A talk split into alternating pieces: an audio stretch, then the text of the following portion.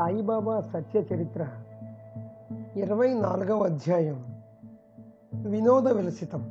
అంటే ఈ అధ్యాయంలో హాస పరిహాసాల ఆట ఉంటుంది. శ్రీ సాయినాథులు పరిహాసాలతో వినోదాలతో కూడా ఎలా శిక్షణ ఇచ్చేవారో ఆయన చెప్తారు. నేను అనేది అహంకారం. నేను అన్నది వదిలేసి సద్గురు చరణాలకు శరణు వెళ్ళాలి. అప్పుడు కథ అంతా కూడా తనంతట తానే చెప్పబడుతుంది. ఆత్మశాంతి శ్రోతలను ఆప్యాయంగా ఆలింగనం చేసుకుంటుంది. సంసారం గురించిన అకారణమైన భీతి భయపడి పారిపోతుంది. పరమానంద లాభం పరిగెత్తి వస్తుంది. మరణించిన తర్వాత చక్కని జన్మ అవలేలగా ప్రాప్తిస్తుంది. పరిహాసమన్నా వినోదమన్నా కూడా అందరికీ ఇష్టమే. అయితే బాబా చేసే వినోదం విలక్షణంగా ఉంటుంది. పరిహా పరిహాసంలోంచి కూడా ఆయన సర్వుల యొక్క శ్రేయస్సును దాని యొక్క సారాన్ని వినేవారి మనసుల్లో ముద్రింపజేసేవారు. జనులకి తమని ఎగతాళి చేసేవారంటే ఇష్టం ఉండదండి కానీ బాబా వినోదం కోసం మాత్రం అందరూ ఎదురు చూస్తూ ఉండేవారు. అలాంటిదే ఒక కథ చెబుతాను వినండి. ప్రతి శనివారం అలాగే సాయిబాబా భక్తులందరూ కూడా సాయినాథుని వద్ద కొలువు తీరే ఉండేవారు. అంటే పారమార్థిక శిక్షణ ఎలా ఉద్భవించిందో ఆ గౌరవప్రదమైన వర్ణన మీకు చెబుతాను. ప్రతి ఆదివారం షిరిడీలో ఒక పెద్ద సంత జరుగుతుంది. ఆరు బయట డేరాలు వేసి క్రయ విక్రయ వ్యవహారాలన్నీ జరుగుతాయి. అలా హేమాడ్ పంత్ ఒక ఆదివారం మధ్యాహ్నం బాబా యొక్క పాదాలు నొక్కుతున్నప్పుడు ఒక అద్భుతం జరిగింది. అప్పుడు కూడా దర్బారు ఎప్పటిలాగే జనంతో కిక్కిరిసిపోయింది. అయితే సంత రోజు అవడం వల్ల విపరీతంగా జనాలు వచ్చేసి పట్టరానంత రద్దీ అయిపోయింది. హేమాడ్ పంత్ మెల్లగా ఆయన పాదాలు నొక్కుతున్నాడని చెప్పాం కదా? మాధవరావు ఎడమవైపు వామనరావు కుడివైపు గోపాలరావు బుట్టి తను ఎప్పుడూ కూర్చునే చోటే కూర్చుని ఉన్నాడు కాకా సాహెబ్ దీక్షిత్ కూడా అక్కడే కూర్చున్నాడు. ఇంతలో మాధవరావు నవ్వుతూ ఏమిటి అన్నా సాహెబ్ ఈ గింజలు ఇక్కడ ఇరుక్కుపోయి కనిపిస్తున్నాయి ఏంటి? అంటూ హేమాడ్ పంత్ చేతి చేతులను వేలితో స్పృశించగానే కోటు మడతల్లోంచి గింజలు దొల్లాయి శనగ గింజలకు కోటులతో సంపర్కం ఎలా అయిందా అని అందరికీ ఆశ్చర్యం వేసింది. కాకి కోట్లో ఉండే మడతలే చాలా చిన్నవి. ఇది ఎలా వచ్చిందబ్బా? ఇంతసేపు సేవ చేస్తుంటే అప్పుడవసలు అవి కింద పడలేదేంటి? అవి అక్కడే ఎలా ఉన్నాయి? అని హేమాడపంత్ మనసులో అనుకున్నారు అంటే బోధించడానికి ఒక్కొక్కరికి ఒక్కొక్క పద్ధతి ఉంటుంది. బాబా హాస్యంలో కూడా బోధన శిక్షణ ఉంటాయి. అప్పుడు బాబా ఇలా అన్నారు. ఈ హేమాడు పంత్కి ఒక్కడే హాయిగా తినడం అనే చెడ్డ అలవాటు ఉంది. ఈరోజు సంత కదా బాగా శనగలు తిని వచ్చాడు ఒక్కళ్ళే ఒంటరిగా తినడం మంచిది కాదు. కానీ ఇతని అలవాటు నాకు తెలుసు. ఇదిగో ఈ శనగలే అందుకు సాక్ష్యం. దానిలో ఎందుకు ఆశ్చర్యపోతారు? అన్నాడు. దానికి హేమాడు పంత్ బాబా ఎవరికీ పెట్టకుండా ఒక్కళ్ళే తినాలని నాకు అస్సలు అనిపించదు. నా మీద ఎందుకు నింద వేస్తున్నారు? నేను అసలు సంతకే వెళ్ళలేదు. ఇక్కడ ఎలా వచ్చినాయో నాకు తెలియదు మొదట ఏదైనా సరే పదార్థం పక్క వారికి పెట్టి ఆ తర్వాత నేను తింటాను. అన్నాడు పాపం హేమాడ పంత్. అప్పుడు దానికి బాబా నీ దగ్గరున్న వారిని నీవు ఇస్తావు. కానీ ఎవ్వరూ లేరనుకో అప్పుడు నువ్వు మాత్రం ఏం చేస్తావు? నేను మాత్రం అలాంటి పరిస్థితిలో ఉంటే నేను మాత్రం ఏం చేస్తాను? నువ్వు నన్ను గుర్తు తెచ్చుకున్నావా? నేను నీ దగ్గర లేనా? ఈ ప్రకారంగా శనగలను నిమిత్తంగా చేసుకుని బాబా ఒక శాశ్వత తత్రాన్ని ముద్రించారు. ఏమని చెప్తున్నారు? వైశ్వదేవం అంటే భోజనానికి ముందు అగ్నికి ఆహుతి ఇచ్చే విధి. అంటే అతిథులను వదిలి భోజనం చేయకూడదు. ఆ అన్నం దోషభూయిష్టము. ఇది చూడడానికి చాలా చిన్న తత్వం అనిపిస్తుంది.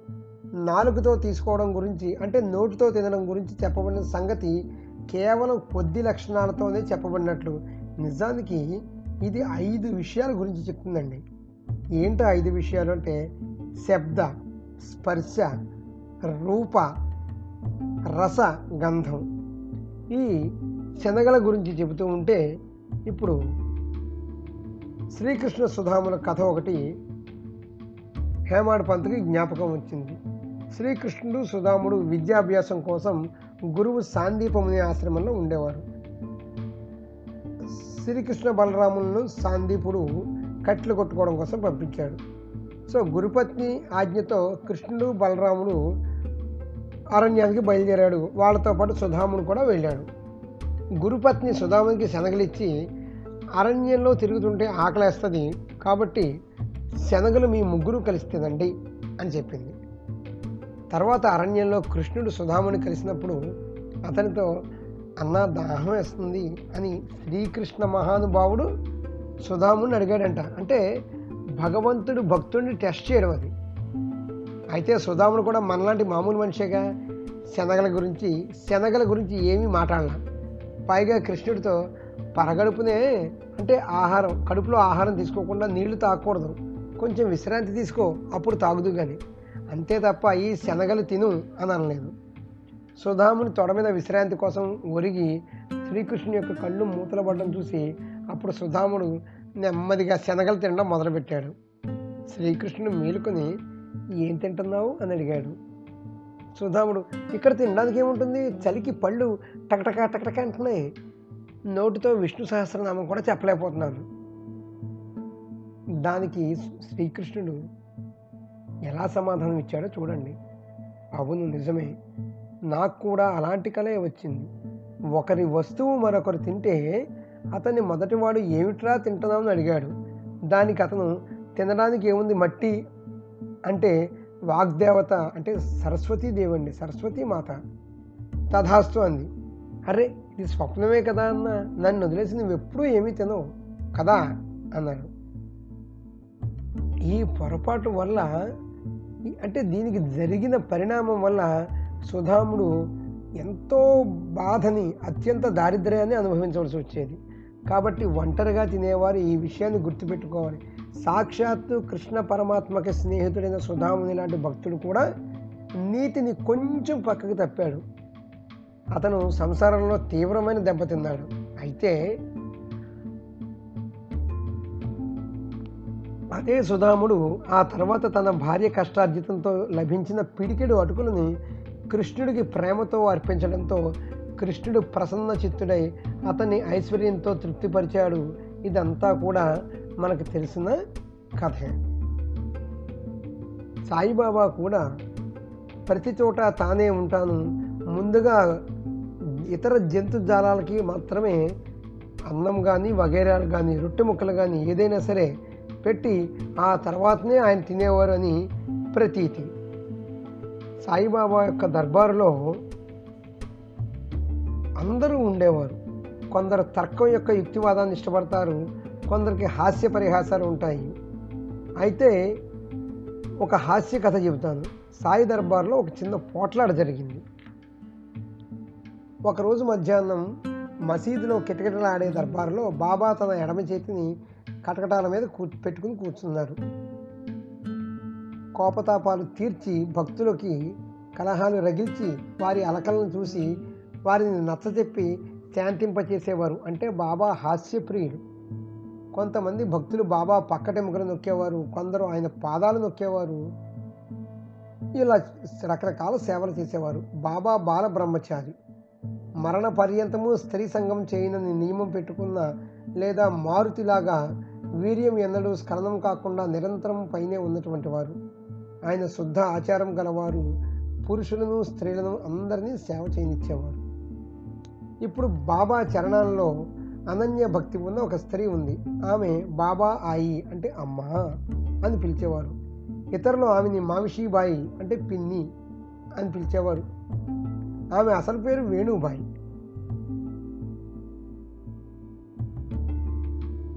ఒకసారి మామిషీబాయి మనసు చాలా నిర్మలమైనది. ఆమె రెండు చేతులు కలిపి బాబా కడుపుని మర్దన చేస్తుంది. అంటే వెనక వీపు నుంచి ముందు పొట్ట వరకు కూడా బాబాని రెండు చేతులతో పట్టుకుని మజ్జిగ చిలుకుతున్నట్టుగా మర్దన చేయసాగింది. ఏమండి? ఈ అనుపమ సేవను బాబా స్వీకరించేవారు. మనకు సత్పురుషుల సహవాసం లభించడానికి మన మనదేమంత గొప్ప తపశ్చర్య చెప్పండి. అయితే సాయియే దీనులను నిస్సంశయంగా ప్రేమించేవారు. సరే ఆమె అలా వత్తడంలో ఎంతటి నేర్పుగా అంటే బాబా కింద పైన కూడా కదిలిపోతున్నారు. మామిషీబాయి కూడా అలాగే ఊగిపోతుంది. ఒక అద్భుతమైన సేవా పద్ధతిలో ఉంది. ఆ స్త్రీ తన సేవలో ఎంతో లీనమైపోయింది. అందువల్ల ఆమె ముఖం కిందకి పైకి కూడా కదులుతోంది.